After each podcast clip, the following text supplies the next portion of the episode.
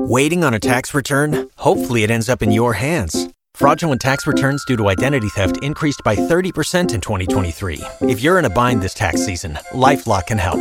Our U.S.-based restoration specialists are experts dedicated to helping solve your identity theft issues. And all LifeLock plans are backed by the $1,000,000 Protection Package. So we'll reimburse you up to the limits of your plan if you lose money due to identity theft. Help protect your information this tax season with LifeLock. Save up to 25% your first year at LifeLock.com/aware. Today's sponsor is Audible.com, a leading provider of spoken audio information and entertainment. Listen to audiobooks whenever and wherever you want. Get a free audiobook of your choice at audiblepodcast.com/Mission Log. Mission Log, a Roddenberry Star Trek podcast, episode 123, Where Silence Has Lease.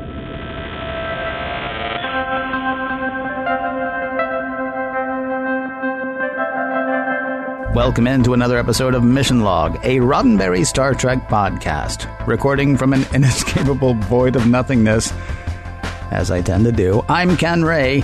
And I'm John Champion. Each week on Mission Log, we pick apart an episode of Star Trek, hunting for morals, meanings, and messages. For those in our audience who are disembodied, immortal alien intelligence, welcome.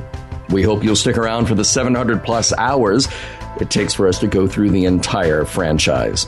Today, Where Silence Has Lease. Though I hear it might be looking to buy, so it's kind of exciting. Oh, good, good. Well, I hope their credit is good. We'll walk them through, and we'll see if we... What would it take to get you into this silence?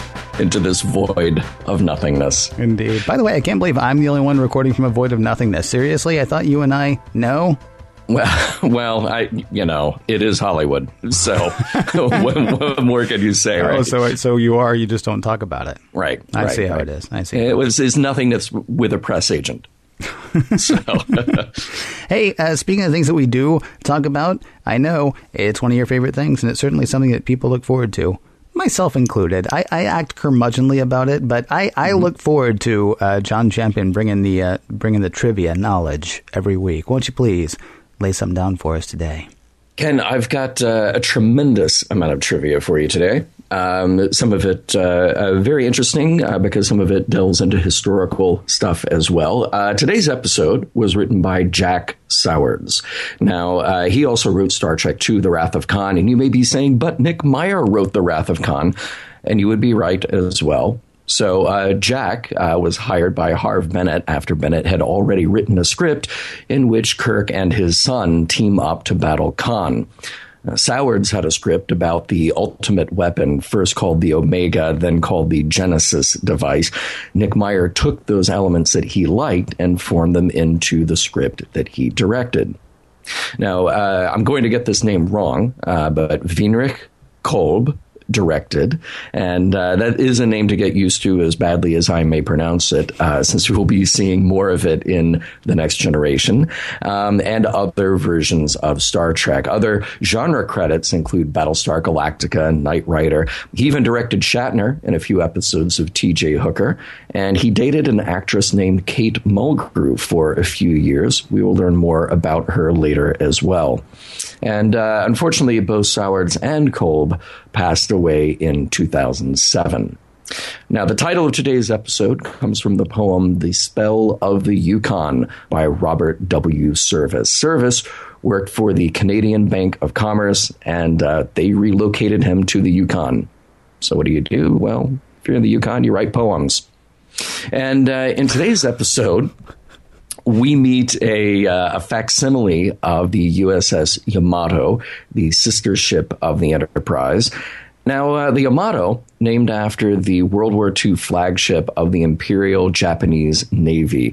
Yamato is kind of a mythic warship, and she sank in 1945 after a fierce battle. And Ken, I found this story to be incredibly interesting. I always like to find out the names of the ships that we meet in Star Trek because, well, they typically are named after ships from Earth history for real. And the Yamato was one that I didn't know too much about. And I found this bit of her last mission to be so incredibly strange that I had to share it. Operation Ten Go would have had the Japanese fleet go from Tokuyama to Okinawa, where they were to take on the Allied forces. And it was an insane plan because basically the Japanese Navy would have taken everything they had, including the Yamato, and only given it enough fuel for a one-way trip, at which point the Yamato and the other ships were supposed to drive full speed and beach themselves in order to become unsinkable weapons platforms. So the idea is they just pull right up onto the beach, they can't get sunk, and they just fire everything that they have. Now, the Allies intercepted the message before this could happen. So everything that the Allied forces had took on this Japanese fleet as it was on its way to Okinawa, and the Yamato was sunk. It is interesting to know that planes from the USS Enterprise had engaged with the Yamato before, but the Yamato managed to stick it out through multiple battles before meeting the ultimate demise during Operation Ten Go. Fewer than 300 of more than the 3,000 men on the Yamato were saved in that last battle. Earl Bowen plays the character Nagilum, and he is an extremely busy character actor with a couple of hundred credits to his name. Been working steadily since the 1970s, and you may remember him as Dr. Peter Silberman in the Terminator films. And the character Nagilum was actually named for actor Richard Mulligan. Nagilum is Mulligan spelled backwards, who was originally desired for the role. Richard Mulligan from Soap? Yeah, Richard Mulligan. Yeah, that Richard Mulligan. Richard Mulligan from Empty Nest? Mm-hmm. Wow. Mm-hmm. That would have been... very different. Yeah. Yeah. Well, probably not, because, I mean, you don't really see his face. And, yeah, you just sort of see the lips moving around. Assumption is he can actually do a straight read, or he could. I'm assuming that Richard Mulligan has actually passed away at this point. I don't know. It's sort of terrible to assume, isn't it? He might be listening right now going, what the heck? Sorry. He was a great comedic actor, though. He was also one of Blake Edwards' favorites. Oh, right. Yeah, yeah. He was in the S.O.B. and I can't remember what else, but a few other Blake Edwards. I think of him as just being wacky. Tremendous physical comedy on Soap as well. Right. Yeah. Right. That would have been this could have been the wackiest episode of Star Trek ever. And Ken, finally, Ensign Haskell was played by Charles Douglas. I really hope you didn't get too attached to him. I was excited because he was a named character. And usually when you get named characters, I'm thinking, oh, well, they're going to be around, until like Act 3, maybe. No. No, sort of. No. Oh, Ensign Haskell, we hardly knew ye. Yeah. Ken, before we get to today's story, we do want to mention our new sponsor again, Audible.com. Audible has one of the largest libraries of spoken audio digital downloads for users, over 150,000 titles. Users can sign up as Audible listeners, and you can get book credits each month for a low monthly fee. But Ken, better than that, Mission Log listeners have the ability to get a free audio download from audible.com by going to audiblepodcast.com/missionlog. And what's great is they have a ton of Star Trek titles to pick from. Now, you and I are talking about the Next Generation, so our listeners may want to pick a Next Generation story to supplement their listening to Mission Log. What's great, some of the Peter David novels that are spinoffs from Next Generation, we have Imzadi 1 and Imzadi 2. Maybe you wanted to follow along with a story, an actual story from Next Generation. Reunion, which is adapted for audio format, you can download that story. Contamination, you can download that story. More spinoffs like Q in Law, also by Peter David. Relics, if you wanted to sort of jump the timeline, as it were, and listen to that story before we get to it. And you can get it for free by going to audiblepodcast.com/missionlog. Just a ton of Star Trek titles, Ken. Yeah, yeah. And some other really fun titles, too, like Being with Dying, Cultivating Compassion and Fearlessness in the Presence of Death, Fear of Death, Overcome Your Fear of Dying with Hypnosis, and As I Lay Dying, by William Faulkner, which is probably not actually one that belongs in that list, but I sense a little bit of a theme there for you, Ken. I don't know. It's, you know, something about today's show. I can't say what it is exactly, but something about it. I will say, actually, you know, aside from the death and dying stuff and the Star Trek stuff, one of my favorite things on Audible has always been some of the radio plays that you can get. Like, you can download the Hitchhiker's radio plays on Audible. Mm-hmm. And it's if you haven't listened to those, or if you haven't listened to those in a long time, I highly recommend those two. Science fiction, yes, not Star Trek, but just a tremendous amount of fun. Plus, you'll probably start getting like at least 5 more jokes per episode if you listen to those, from our show. So, well, we know that our listeners are well read and very thoughtful, and that this just gives them more opportunity to pick up more interesting content. So again, audiblepodcast.com/missionlog and get your free audio download today.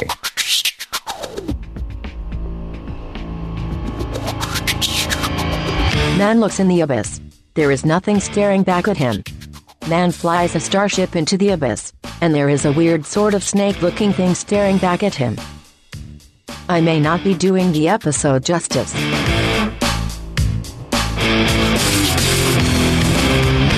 Prologue. The Enterprise may be on a boring old charting mission, but Worf is in the holodeck testing his warrior skills. Along for the training is Riker, who gets to see his comrade in action, battling a vicious holo-creation. Even when the simulation ends, Worf seems a bit bloodthirsty, until Riker calls him off. Act 1. Back to all that fun charting an unvisited region of space, the Morgana Quadrant, and Data finds a whole bunch of nothing. Literally, somewhere out there is a hole in space. There's nothing there, no energy, no light, no mass, nothing. Data says there's no record of anything remotely like it, regardless of Klingon myths or even the more mythical missions of James Kirk. Cool. Let's go in for a closer look. The Enterprise gets closer, and to be cautious, Picard orders a probe to be launched. In mere seconds, the probe disappears. No trace of it. Worf is getting a little antsy. He's thinking about that Klingon legend that Data had never heard of, the one about the void in space that eats spaceships. He wants a yellow alert, but Picard sees no need for alarm. He'll just launch another probe, and same thing. No probe, no nothing. The Enterprise edges a little closer, but this time a little too close. Before they know it, the crew find themselves and their ship surrounded by the vastness of nothing. Act 2. Welcome to the void. We got nothing to the left, more nothing to the right, and up ahead, the pitch book for Seinfeld. No one knows what quite to do. Ship systems are normal. Data speculates that the lack of dimension may be a dimension unto itself. No time for New Age hippie nonsense, though. Time to get out of here and back to something other than nothing. Picard orders a reverse course. The Enterprise leaps away, and nothing. Seriously, there is so much nothing. Data and Wesley both confirmed that they should have traveled quite a distance now, definitely past where they entered the void, but there's just an ungodly amount of nothing everywhere you look. In what he hopes will be a maneuver to outsmart the nothingness, Data drops a stationary beacon for the Enterprise to track. Ahead, warp 2, and we're back in front of the stationary beacon that was behind us. Can't win for trying.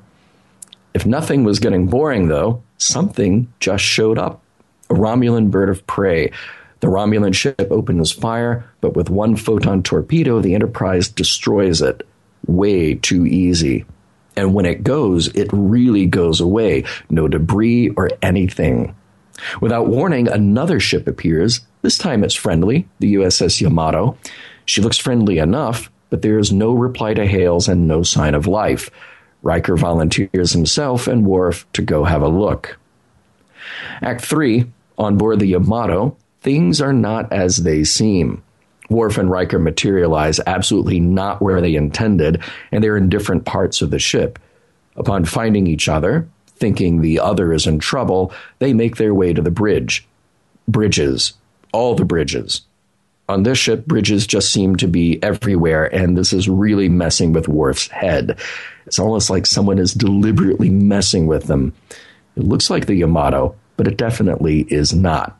On board the Enterprise, The power dims but comes back just when an escape hole appears in the void. Too bad about the timing, since Worf and Riker can't be beamed back. When the hole disappears, systems are back online, though, which means that Riker and Worf can come back home after all. As they beam over, the fake Yamato fades into oblivion. Having just had his mind messed with, Riker's had enough. He's perturbed and ready to leave. Act 4. A few more holes in the void appear, but as soon as the Enterprise can set course, they disappear. It's becoming an annoying game, and Deanna chimes in that she senses a kind of intelligence that she hadn't picked up before. It's almost like they're being observed for some kind of experiment. Picard orders a dead stop. They won't play into anyone's experiment. That clue everyone suddenly got must have been just the right thing to make their tormentor appear. A huge disembodied face and voice appears on the view screen and introduces itself as Nagilum. Data says there's nothing there, but there he is. Nagilum sizes up the crew on the bridge. There's Data, who's not like the others, and there's Dr. Pulaski, who is female. He'd like a demo of how humans make more humans, but Picard is really ready to just go home.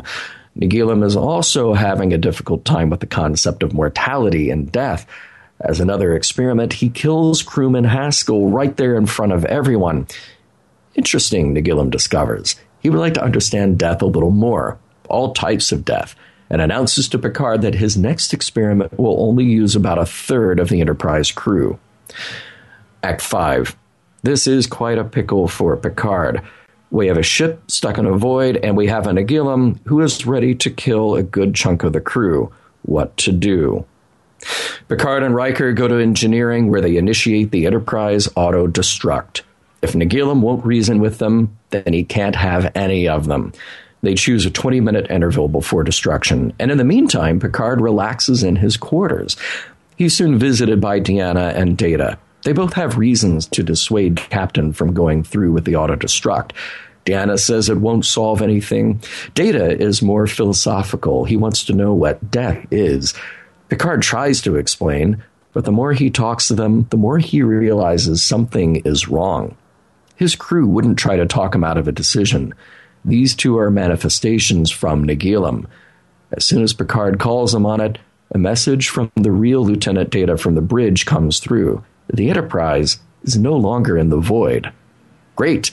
Time to turn off that auto-destruct. Well, not so fast. Picard orders the Enterprise to pull away, but Picard lets the clock tick down a little more. He's not so sure that this isn't an illusion, too. With a few seconds left, Picard and Riker cancel today's brush with death. In his ready room, Picard talks to open space, telling Nagilum he hopes he got what he needed. Nagilum actually shows up on Picard's computer, ready to share the results of his test. He finds humans a ball of contradiction, but Picard points out that they share the trait of curiosity. Until next time, the end. It was great. I can't believe you didn't mention this in trivia, by the way. It was great to see Skeletor getting work again. Yeah, we missed him. Yeah. He did. Yeah. This was actually supposed to be his breakout role because he was typecast before this. It's sort of like an evil thing with a skull head. And sadly, he just ended up playing an evil thing with a skull head. But still, it was good to see him. Good to see him try. Well, it's a little weird. He's got a little bit of a skull head, a little bit of like an animal face, a little bit of an alien. I mean, there's a lot going on there. And then I like how the lips don't always line up with the face. Yeah. You know? Well, wait, are you talking now about Nagilum or are you talking about Skeletor? Oh, I'm talking about Nagilum. Oh, yeah, okay. Yeah, I was talking about the thing on the holodeck. Yeah. Of course. It was 100% Skeletor. Oh, he was 100% Skeletor. Yeah. No, like you actually didn't mention this part in the recap, and why would you? But Nagilum, I mean, for all of his I'm awesome and I can span the universe and I'll live forever. He can't draw very well.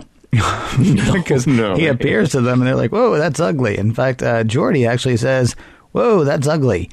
Or words to that effect. And Nagilum's like, what? I tried so hard to look just like you. And he's got, I mean, he looks more like a snake, honestly, but with like human eyes and a mouth that kind of moves around. Yeah, not very good. Without the rest of what we'll go ahead and call a head, for the sake of Nagilum's trying.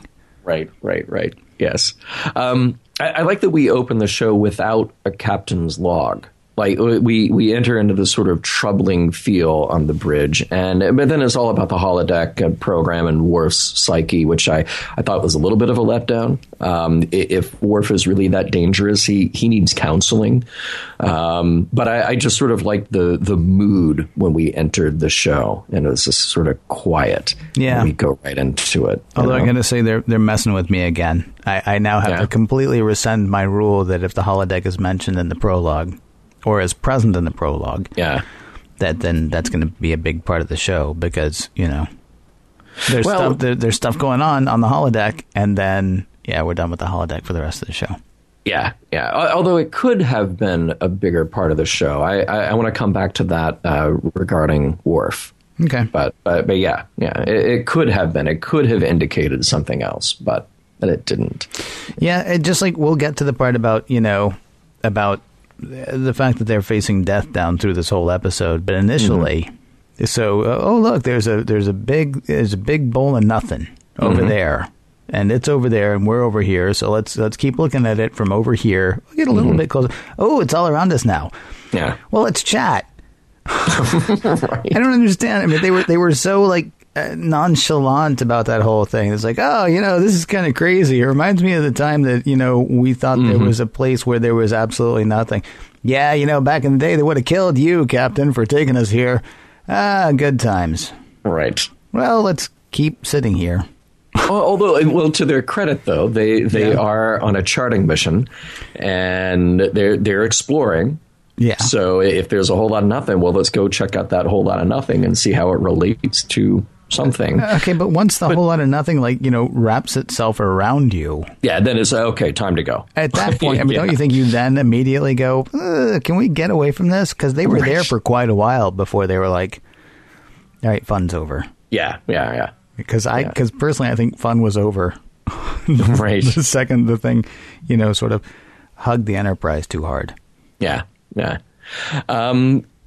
Worf is very worked up about everything in this episode. It's funny, I mentioned this episode to somebody, and their reply to it was just one bridge. it's like the memorable thing from this, you know. Yeah. Well, Worf, you know, your ship has two. You do have two bridges on your Enterprise. They do, but they're not identical, and they're not right next to each other. No. I mean, it was like they were playing. I mean, for any gamers out there, it's like they were playing Portal. Yeah, right. Yeah. It looked cool. I like those effects. Yeah. It was a big mess with your head moment, though. Yeah. All right. So Nagilum notices that Dr. Pulaski is female. He somehow missed Deanna, who was right there. Yeah. Standing right next to Picard. He also noticed that Data was different than the rest of them, but somehow missed Worf. Yeah. Who's different? Yeah. It's a little bit. Yeah. Oh, yeah, Nagilum. Very, very strange. And Nagilum, he wants a demo of propagating the species. And again, I just felt like, you know, the guy could read a book. Or maybe he's just a perv. Maybe he's just a big space perv. He could be. I mean, here's the thing, because he does know who everybody is. So my assumption is he's picking that up how? Did he read the ship's records, or is he getting that psychically? Because if he read the ship's records, he'd go ahead and access the library and figure out everything he wants to know. Yeah. Or if he's doing it psychically, then he's got to have some understanding of death, because while the people on the bridge may be cool as cucumbers, there had to be people that, you know, below decks. Somebody, out of 1,000 people, somebody on that ship had to be worried about dying at that point. Oh, that would have been me. I'd have been freaking out in the lower decks. Yeah. Maybe not, though, because maybe they wouldn't have even told you yet. Maybe you wouldn't even know. Oh, well, yeah. Is it dark outside? You would be saying, and then, you know, I'd be next to you going, it's always dark outside. Idiot, we're in space. Keep peeling potatoes. They don't peel themselves. Right. Yeah. That's what I assume we would be doing on the Enterprise. Pretty much. Yeah. Well, at the end of the day, I wondered if Nagilum was really as short-sighted as he seems. You know, was he calling Picard's bluff, which was not a bluff? Would he really have killed that much more of the crew? I mean, I suppose since he already killed one, sure, we are to believe that he would have just gone through and killed a bunch of them. But then I wondered, could he have brought Haskell back? Does he have, he certainly seems more powerful than Q. So could he have just snapped his non-existent nothingness fingers and brought back Haskell? If Picard had made a case for it and said, man, we really need Haskell back, but he didn't. Yeah, I don't. First of all, I don't know what makes you think he's more powerful than Q. We've seen no limit to Q's power to this point, so why you think this guy's more powerful, I don't know. And I got that impression, yeah. And why? I don't know. I just said maybe it's such a giant face. Yeah, I was going to say, he can't even look like this. I mean, to me, right. I doubt he would get half the jokes that Q would get. Right, yeah. I don't know. It didn't occur to me he was more powerful. In fact, I wondered why there was no mention of Q. Mm-hmm. In this episode, because mm-hmm. I mean they do strike me as similar in a way. Yeah. So I wanted to mention this. The captain, as we're talking about those lower decks crewmen who are just waiting for the auto destruct to go off. The captain just sort of making the decision of who lives and who dies, and it is like, let this be your last battlefield. The stakes are real, and the order just came from the bridge. And how many people are thinking, I did not sign up for this? Yeah. And how interesting and cavalier that we come up with a time frame like 20 minutes. Yeah. Let me do two things really quickly. Sure, yeah. It's let that be your last battlefield. Oh, did I? Yeah. Oh, wow. Yeah. I just want to stop the letters. I just want to stop the letters before they happen. Yeah. I'm also a little bit confused. We've apparently had an upgrade to the auto-destruct sequence since season mm-hmm. one, because it seems like in season one, everything was really hardwired, right? Didn't they have mm-hmm. like 15 minutes and they had to get to the bridge and they both had to stand there and do a certain thing and say an incantation or whatever? Right. Because you joked about the fact you were like, man, I wanted to see Riker just lose it and go, yes, turn off the auto-destruct. And I was like, yeah, he does that at some point. Yeah, welcome to that. I actually really... There was a neat bit of understated, I don't want to go so far as to say comedy in this, but Jean-Luc Picard is cool all the way through this episode. Mm-hmm. He's like Fonzie cool. I mean, he's just not losing it. Except Fonzie occasionally lost it even. The only thing I can think to compare him to, honestly, is Jean-Luc Picard. That's how cool he is in this episode. Yeah. Because Riker's like, because Picard lets it count down to like the last 5 seconds before they're going to auto-destruct. Mm-hmm. And he says, all right, cancel the auto-destruct. And then the computer says, hey, Riker, do you agree? And Riker's like, yes, absolutely agree, 100%, please don't blow us up. And Picard turns to him and goes, a simple yes would have sufficed, number one. It's a very cute sort of understated moment, but yeah, you got that moment that you asked for there. But the going back though, it seems like we had a very limited amount of time. Wasn't it like 15 minutes from engineering to get up to the bridge, or like 10 minutes or something? It was a very short amount of time that they had to get back up to the bridge and turn the whole thing off. And this time they're like, what do you think? Like, should we give them a day? What do you think? 5 minutes? How long? It's like, oh no, let's give them time to thoroughly prepare for death. 20 minutes? Can't tell you I'm spending like 20 minutes every waking hour at this point. At least kind of thinking about that stuff every now and then. For somebody to come to me and go, hey, well, 20 minutes. This is your 20-minute warning. Get settled with, everything. What do I watch on the DVR? Exactly. What do what do you do with that time? You don't. Plus, did they even get on the ship's intercom and make an all call? Are you and I still below decks, like peeling potatoes, not even knowing that this is happening? That's what I'm worried about. That is absolutely what I'm worried about, because there didn't seem to be an announcement. Does it just show up on a screen somewhere and you go, wait a minute, is this a glitch? Or because I was just reading this other thing that I have to do for work and now this pops up. That's fantastic. Yeah. Dude, have you prepared for everything? What? Didn't you get the email? What? I was going to check the email. I'm busy. They're not going to peel themselves.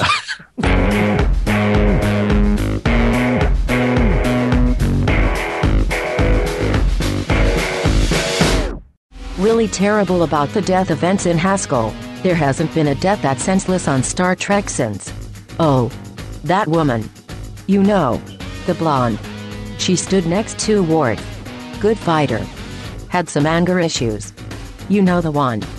That guy from the planet in Code of Honor. Speaking of Q, as we were earlier, I found myself actually thinking about Hyde and Q with this episode, and it was all around Data. I love Data's ability to hang with the idea that something doesn't make sense, and yet it is. You know? Mm-hmm. And I guess it's because he is Data. He doesn't get hung up on whether something should be or shouldn't be. I mean, he's looking at it, and he's like, well, it is. No, I don't understand it, but it is. So now it's becoming part of...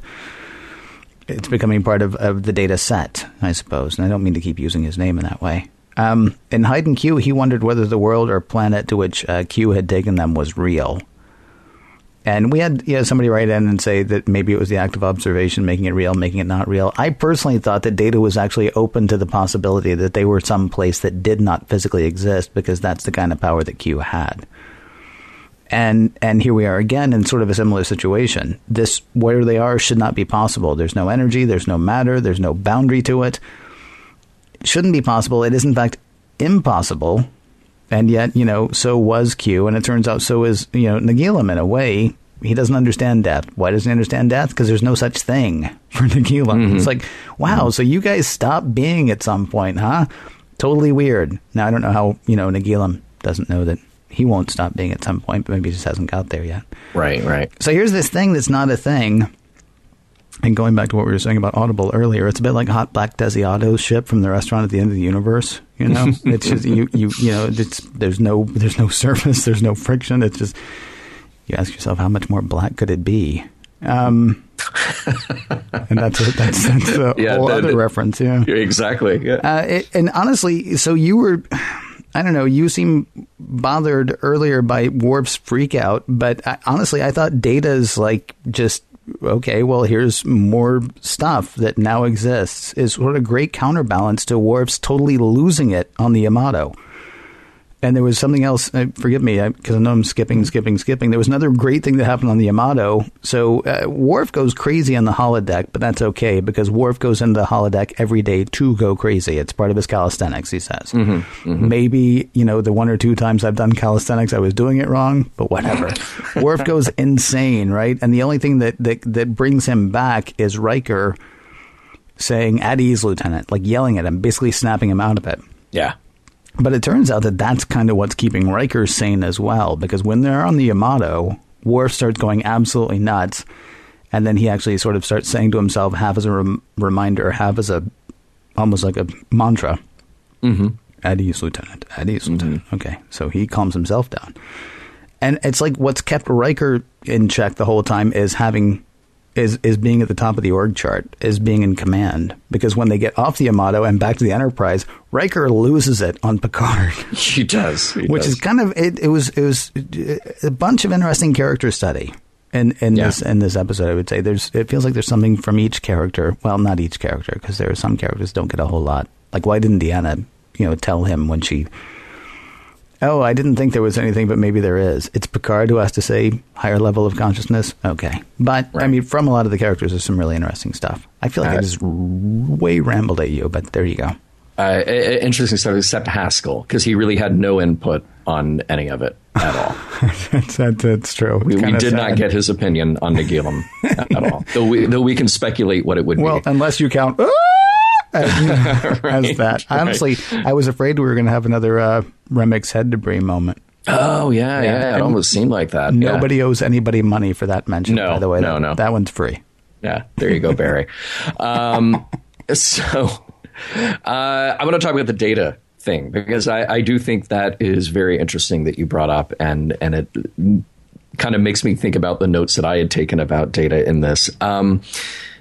This says something about Data's programming, and clearly it's probably all due to Dr. Soong, who will figure out more about how he programmed Data later on. But But there's something about Data here that has a tinge of philosophy, so that he can hold on to these nonsensical ideas, these things that are not just black and white, that are not just data for data's sake. The fact that you brought that up in Hyde and Q, speculating whether or not the planet was real, trying to speculate what this nothingness is, I thought that was all really cool stuff. And he possesses a kind of like fuzzy logic And I hate to compare data to a rice maker, but the first time I ever heard of fuzzy logic as being a thing that is implemented in technology was with really fancy rice makers. The idea being that, well, you have a normal rice maker, you can turn it on or off, and it gets to a certain point and it says, okay, your rice is done. But if you have a fuzzy logic rice maker, it can do things like determine, well, what kind of rice do you have? How much liquid actually is there? What is the correct cooking time for this particular batch of rice, as opposed to just being in a state of on or off? So, yes, I just compared data to a rice maker, but a very fancy rice maker, because he can do things more than just be on or off. I have a Schrodinger's rice maker, by the way. Oh, cool. Yeah. Cool. It's always done, and it's never quite finished. As long as I don't open it, it is perfect. You'll never know. Yeah. It's always both. I'm actually, and maybe we're just sort of crossing on the terminology here, but I almost don't think of data's logic as being fuzzy logic. Quite the contrary. Worf understands that he should not be able to walk through that door and, in walking out of this room, walk into the room that he just walked out of. Mm-hmm. Going the one direction, right? Unless he turned around, which he doesn't do. Right. It is his understanding that that's not how things work. And so even when things are working that way, that doesn't make sense to him. Mm-hmm. Things don't work that way. Well, they are working that way. Well, they don't. Well, they are. Mm-hmm. Black and white, they're working that way. Because they've never worked that way before, Worf can't handle it. Data almost feels more black and white to me. Because he's going to go ahead, he's going to accept that, because he's sort of not encumbered by perception.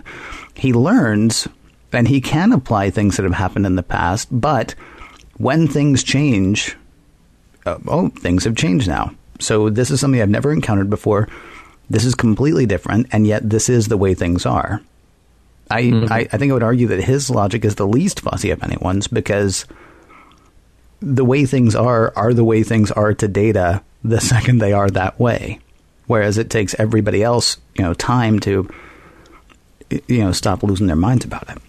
Well, but, Data would have been curious about the multiple bridges, and he would have tried to figure out what was going on, and if it meant leaving something at another bridge, kind of like leaving the probe in the vastness of the void. Mm-hmm. It's trying to figure out a logical way around the program, but Data can accept the idea that there are things that he can't explain. He can accept the idea that this shouldn't be, and yet it is. Right. So he can accept a paradox better than Worf can, say. Right. I love that line. I wrote it down in my notes, is that, the thought exercise about science and scientific exploration, Data saying early on that the start of knowledge is the statement, I do not know.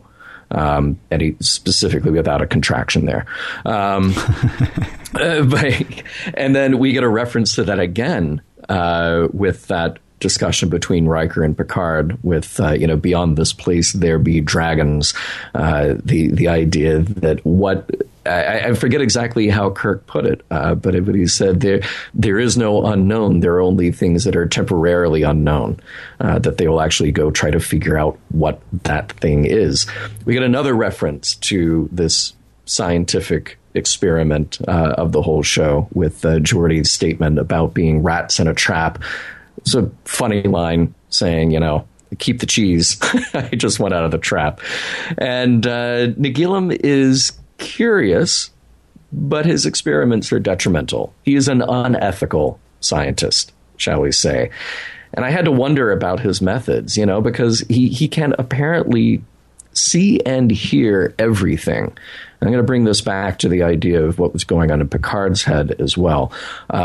He's timeless and doesn't understand death, which I thought was a little strange, because surely in exploring and experimenting with other species and other things in the universe, he would have come across this idea before that things have matter, things have a lifespan, things change or evolve. Right, assuming that he is actually the thing that Worf was talking about in Legend of a darkness that would envelop whole ships, then, these can't be the first corporeal beings. Right. And he can communicate with us, but he didn't bother to read, I guess, all of our notes, all of our library. I mean, even Khan did that. He read everything in the library, as much as he could get his hands on anyway. So it was a little strange. We have another godlike, super advanced alien being to contend with.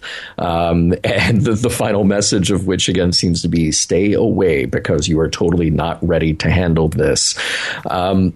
But it made me wonder in this whole guessing game between Nagilum and Picard. Picard decides he's going to blow up the ship.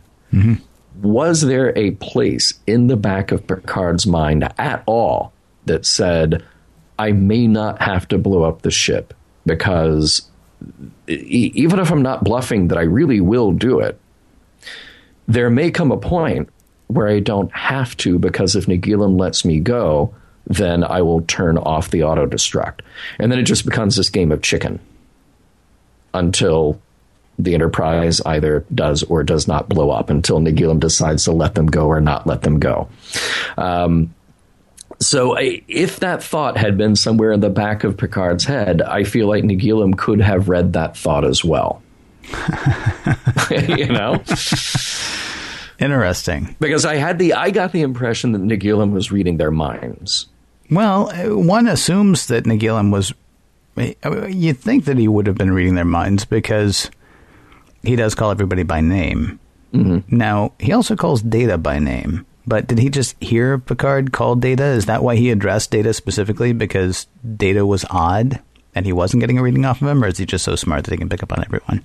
It could have been that he just picked up on everyone. I also assumed that he had been rifling through the Enterprise library at some point. You know, here's this thing that comes in, and it takes Nagilum very little time to figure out what this object is and that it has a computer. I mean, we already had another alien being that would communicate with the Enterprise computer because it saw the Enterprise computer as an entity that it could interact with.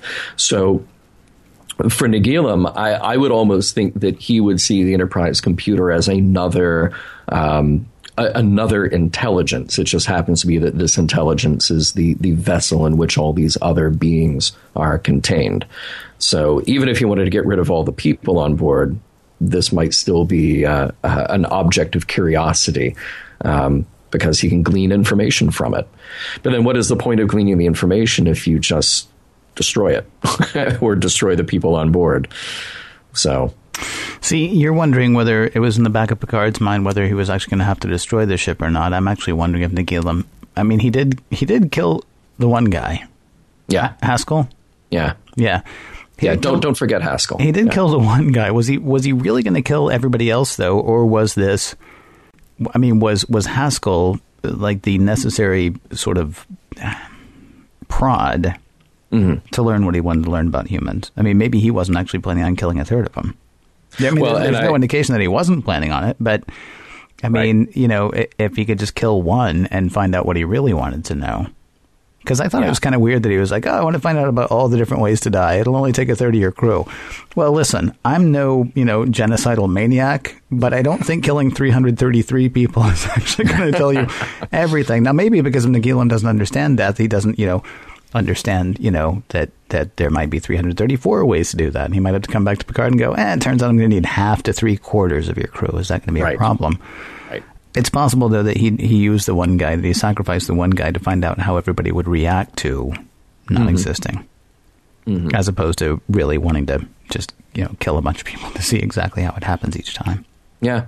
Yeah, I wondered about both. You know, I wondered about what really was in Nagilum's mind about that. What was that the experiment is to see how they deal with the threat of death? Mm-hmm. And then it made me wonder about what was going on in Picard's mind. And it was cool that Picard at the conference table, he shoots Pulaski that look that just says like, oh, I am dead serious. And at that point, Riker pretty much has to be on board with it. So even if there is that point in the back of Picard's mind that says, maybe we won't have to go through with this, as far as Riker knows, they're going through with it. Yeah. And as far as everybody else on board knows, they're going through with it. Well, so maybe that's enough for Nagilum. As far as everybody in the ready room knows.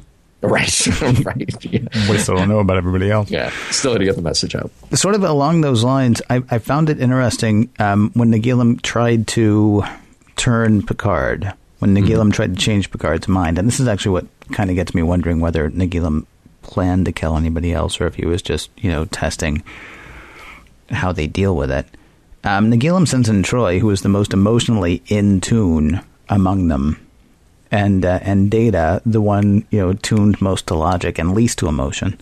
Mm-hmm. And it's kind of interesting he does that. It reminded me a bit, actually, of the old ethos, pathos, logos idea that you proposed way back in the original series. Slow clap, yeah. The thing is, though, I mean, you've got more principles on The Next Generation, so I don't I mean, you don't get sort of the Kirk, Spock, McCoy triumvirate of ethos, pathos, logos. It seems to me that those roles actually get passed around from different two different people at different times. I agree. Or different characters at different times. But it was kind of neat to see that we had this, you know, totally emotional, and, you know, she wasn't like crazy hyper emotional. She wasn't Worf totally emotional. Mm-hmm. But you have this totally emotional plea for, hey, let's not die, and this totally logical plea for, hey, let's not die.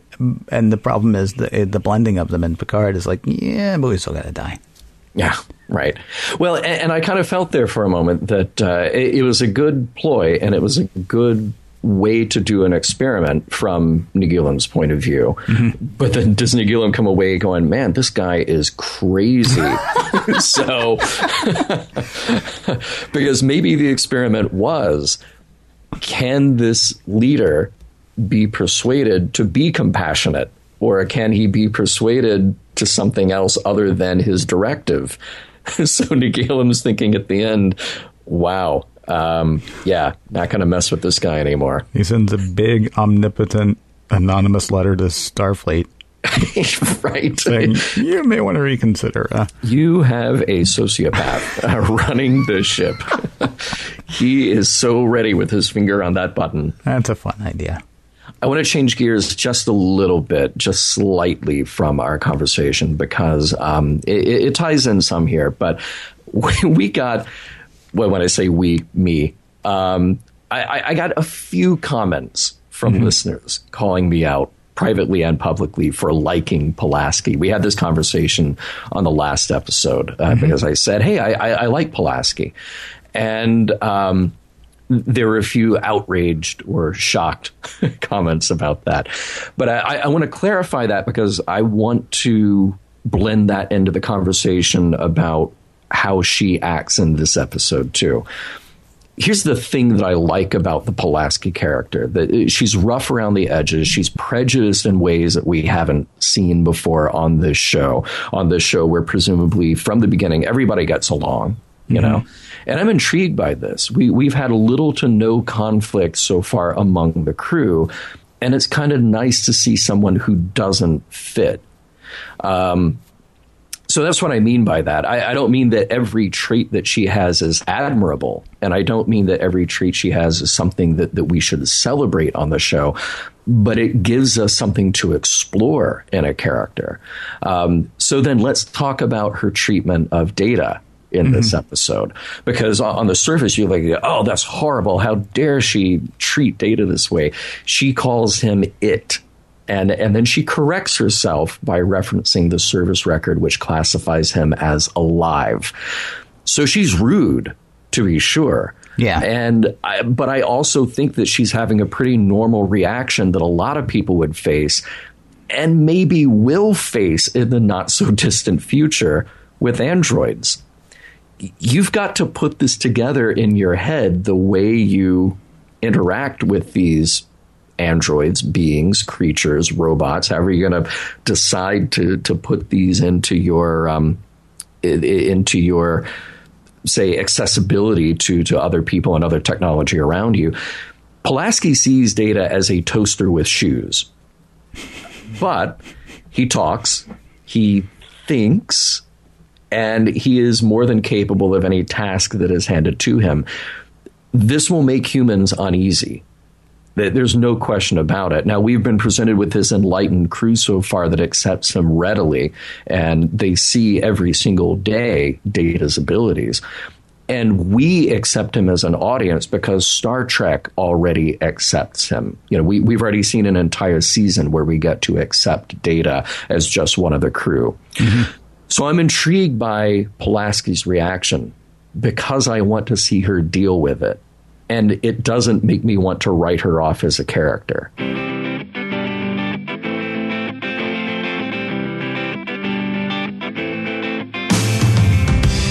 Hey, you know what the Enterprise needs? Headlights.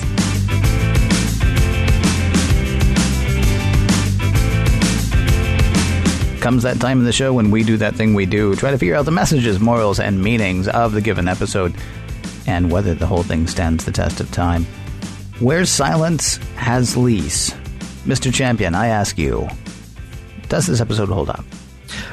There's a lot that I like about it. I really love the kind of Twilight Zone feel of this episode, mm-hmm. Particularly as they're exploring the mystery of the void in space, the other ship, the multiple bridges, all of that stuff. It was a great dramatic way to just mess with people's heads. Mm-hmm. So I really dug that quite a lot. And here's a show that almost entirely takes place on the bridge, which is a really hard thing to do and make it dramatic and interesting. But they did it. You know, we've talked about that concept before of a bottle show where you pretty much just are stuck on that set because you can't afford to go to a location or build another set that week. I hadn't mentioned before in the trivia, but this is as good a place as any to mention it, that by season 2, they changed the way that they budgeted the shows. So they would borrow against another show later in the season. So if they knew, okay, when we get to this other thing, that will cost us a lot because we got to build alien costumes and we have to build an alien ship and we got to order more visual effects and blah, blah, blah. We'll borrow against that. So we will not do a show that will cost as much now. Mm-hmm. Rather than just saying, okay, each show is budgeted at, you know, $1.5 million or whatever it is. They would actually play a little more fast and loose with how that money got spread out.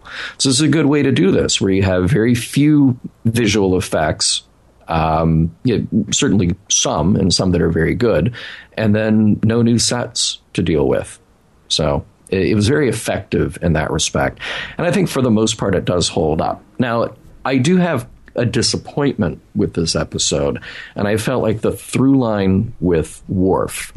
So we open with him in battle on the holodeck and we reveal something about his psychology. And then he kind of freaks out on the bridge. He's like, oh, we got to go to yellow alert. We got to. And Picard calls him on it. And he kind of, you know, puts the leash on Worf there for a moment. Mm-hmm. And then he freaks out again on the simulated Yamato, just tearing at the door. There's one bridge.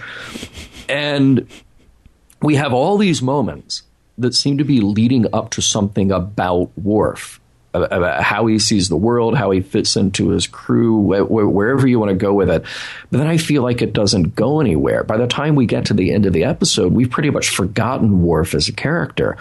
So we're relieved that no one blows up at the end of the show, that this nice new ship doesn't have to go anywhere. But we introduce these angles on Worf that had no follow through. Now, I know that we're only on season 2, episode 2, but judging the episode just by itself, it seemed like a lot of effort to build up Worf, but not really have a payoff. Well, not at the end of the 44 to 48 minutes, but I mean, one of the things that we've already established, even just at, you know, episode 2 of season 2 of Star Trek The Next Generation is it remembers that there was a episode 1. Of season 2, and it remembers that there was a season 1 as well. Mm-hmm. So, I mean, you're right. You're not getting the payoff at the end of the 44 minutes, but think about how many times we learned something about a character. We saw some real growth for a character in the original series, and then we reset the clock to 0 and we start again next week. Right. You know what I mean? I mean, we learned a lot about Worf, and maybe it's a difference, and I think we talked about this a lot in the original series. Maybe it's a difference in the way television was being made in the 80s and 90s. Maybe it's a difference in how much attention you can expect from the audience. Maybe it's just a difference in what the audience expected. I mean, what we learned about Worf today It's weird. He was actually a much more fleshed out character in this episode than he was any time in season 1. Mm-hmm. There's a fantastic cut somewhere on YouTube, and I'm sorry I don't have it. It might actually be on our Facebook page, though, of all of the times that Picard and Riker just shut Worf down. Right. And a lot of them were actually, I think, from the first season, where Worf would say something and Picard would just be like, no. Nope. Put away the phaser, mister. Right. Yeah. And that's kind of all we got, with the exception of a couple of episodes, like Tasha's last episode. Was that her name? Tasha Yar. Something like that. Right. Yeah, I can't remember. Yeah. In Tasha's last episode, we actually had a little bit more character than we had gotten from Worf to that point. And, I mean, it was actually, I think, just written to make it more poignant when Tasha, dies. But, I mean, it was neat to see that little bit of growth. We're seeing more growth from Worf here, which is why I'm okay with there not being a payoff right at the end of the episode, because my assumption is that we're going to get... that this is part of fleshing out this cast and crew. It is, but it also, to me, it felt like a little bit of a left turn, because in Skin of Evil, we've got Worf having some real camaraderie with his fellow crewmate, with Tasha. Mm-hmm. Too bad she's gone, within a few minutes. But then in this, it's just like, all right, who assigned the dangerous person to be the head of security? Not that the head of security shouldn't be tough and shouldn't be willing to fight and willing to defend. But you and I have talked about this before with at nightclubs, you actually shouldn't be aware of the security that's there. Right. It's like that only happens every now and then, where the security kind of comes out of the darkness and gets rid of the problem. And then, goes away. It's like the Secret Service, The Secret Service, they're kind of there, and they're kind of this quiet presence who you don't mess with. But in this, we seem to be building up this thing about Worf being a little unhinged. And then I wondered, by the end of this episode, is somebody going to sit down with Worf and say, hey, take it easy, dude. All right. I'm not saying that this is what's happening today, but I have often wondered on Next Gen if every character isn't part of a whole. Like, if the Enterprise isn't us. And I don't mean if the crew of the Enterprise isn't us. I mean, is the Enterprise us? And so we've got all these different things. We've got the feeling part and that's represented by Troy. We've got the fight or flight. Well, actually, we got fight, and that's represented by Worf. I know and we got the logical part, and that's Data, and then hopefully the whole thing comes together in Picard, and then I'm leaving out, a bunch of characters there, but I wonder if you're not giving him a little bit of short shrift. Instead of looking at this as, why is Worf such an idiot, if we maybe don't look at him as part of a bigger organism, that's supposed to represent, every one of us flying through space. I think that's a totally valid way to look at it. Okay. I just feel like within this episode, because we've had other elements of Worf and other growth from Worf before, I feel like in this episode, all we're focusing on is that he will become unhinged. Wow. He will become a bit unbalanced. He already stood up to the other Klingons who showed up. And sort of differentiated himself. He said, look, I may have this in my blood, but I'm also loyal, and I kind of am happy with the life I have carved out for myself. Mm-hmm. Even if I'm not 100% like these other people that I serve with, I know how to band together for a common goal and a common cause here. And now we just have this other side of Worf where it's like, he might also kill Riker. Well, who hasn't thought about it, really? Well, who hasn't? No, I mean, I wonder, honestly, and this might be worth researching. I wonder if this isn't part of Roddenberry's already not as involved in season 2, right? He still is, but we've had more of a changeover in writing staff, and because in season 1, I mean, there was the edict that there is to be no conflict, among members of the crew, right? Yeah, okay. I can't imagine that this would have flown in season 1, at least, because in season 2 now we do have this character who might go nutty, right? And not because he's been taken over by an alien anything, or not because has been reprogrammed, but just because he might go nutty. Right. And so it seems like, I mean, this might just be I don't want to say the show getting away from Gene Roddenberry because I don't know the history of it, but I mean, there seems to be a bit more of an evolution of ideas that would have been verboten in season one. I gotta say, I like this episode a lot. I will also admit, the first time I watched it, I got distracted and started doing other things. It's very slow. It is. And yet, the second time I watched it, when I was like, you know, you've got to like pay attention, I was surprised how quickly it went. I mean, so mm-hmm. I liked it overall, although it's sort of a weird recommendation to say, yeah, the first time I checked out. But the second time it was awesome because the first time I did check out. But this, I mean, it's... I shouldn't say it's slow exactly, but not a lot happens, and yet there's a lot going on, and I know that doesn't sound like it makes any sense, but that's what I felt about it. Can I do the message? Yeah, sure. Can I do what my message? What the message? Sure, I saw? Sure. I will not hold you back. I was absolutely amazed to find out in your trivia that some of the writers, or one of the writers from Star Trek II: The Wrath of Khan, was in this, because the message that I pulled out of this. And I got it in quotes and everything. How we deal with death is at least as important as how we deal with life. Wouldn't you agree? Mm. That's it. I mean, that's what. And this whole episode actually is kind of a Kobayashi Maru. That is, of course, the line that Kirk presented to Saavik when Saavik was asking about, you know, what's the point of the Kobayashi Maru? There's no way to win. Everybody's going to die. And Kirk's like, hey, look, how you deal with death. I mean, that's just as important as everything else you do, isn't it? And of course, Saavik hadn't thought of that, and that to me was exactly what we were going through here. Yeah. By the way, totally easy for Kirk to say. Yeah. Always is. Because he's never had to deal with it, right? He's always just sort of patted himself on the back. He's cheated it. He's yeah. You can go back and listen to that episode if you want to. It's kind of awesome. Right. What about you, though? Were there other messages that you picked up? Do you agree with that one? What? Well, I do agree with you. I mean, I think that is the big fat message sitting on top of this episode. And I think that's very cool, because we get to explore the idea of death, at least through Picard's eyes there. It was an interesting conversation, like you said, with the avatars of Data and Deanna.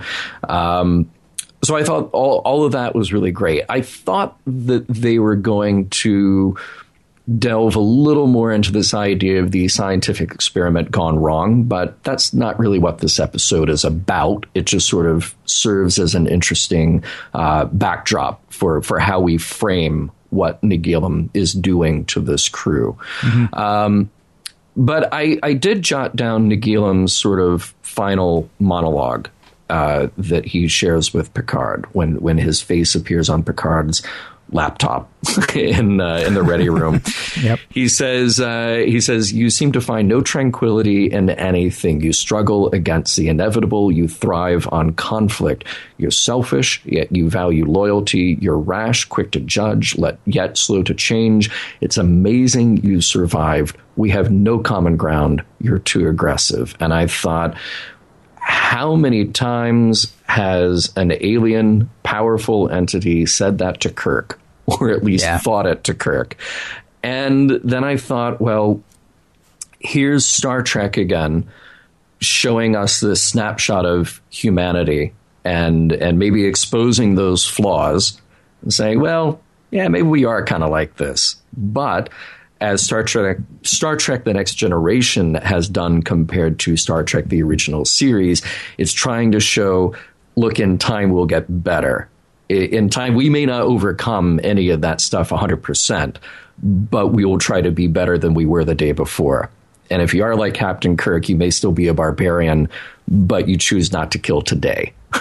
So I had hoped that Nagilum would have at least picked that up from his brief interaction with these humans and with the library computer of the Enterprise, to show that humans may have these things as flaws, and they may be horrible contradictions, that they're not finding tranquility, that they are struggling against the inevitable and thriving on conflict and all of this stuff. But progress still has been made.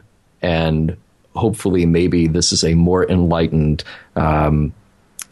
slightly better adjusted crew and better adjusted version of humanity. So, yeah, I thought of Kirk, as did you. Yeah. Kind of interesting. I am, of course, as we often are, I'm curious what everybody else thought up as well. Would you like to tell people how to get in touch with us, or shall I, sir? I would love to, Ken, because there are many good ways for you to find us. In social media, Facebook, Skype, and Twitter, you can reach us at Mission Log Pod. All three places, Mission Log Pod is our handle. You can call us at 323-522-5641. You can email us, missionlog@roddenberry.com. And our show website, including our discovered documents, is at missionlogpodcast.com. And we have two great distributors, partners who carry our show, trekmovie.com and Trek FM, which is trek.fm, where you'll find us and a ton of great other podcasts. So please do check them out. And remember, we may use your comments on an upcoming episode of Mission Log. So try to keep the comments relatively short. Sometimes we get fabulous comments, but they're very long, and we can't always narrow them down. So short to the point comments, we really appreciate it because all of your comments are awesome. Thank you. Next week, Elementary, Dear Data.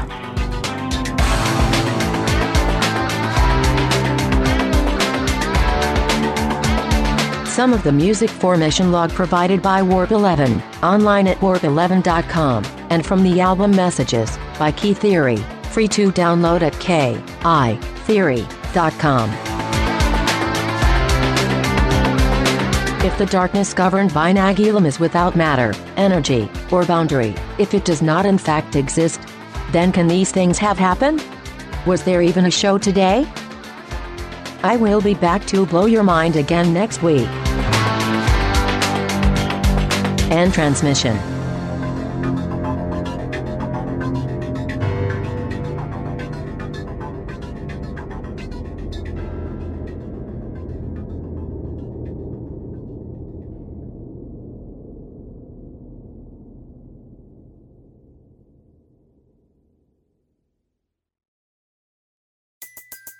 Everybody in your crew identifies as either Big Mac Burger, McNuggets, or McCrispy Sandwich. But you're the Filet-O-Fish Sandwich all day. That crispy fish, that savory tartar sauce, that melty cheese, that pillowy bun. Yeah, you get it. Every time. And if you love the Filet-O-Fish, right now you can catch two of the classics you love for just $6. Limited time only. Price and participation may vary. Cannot be combined with any other offer. Single item at regular price. Ba-da-ba-ba-ba.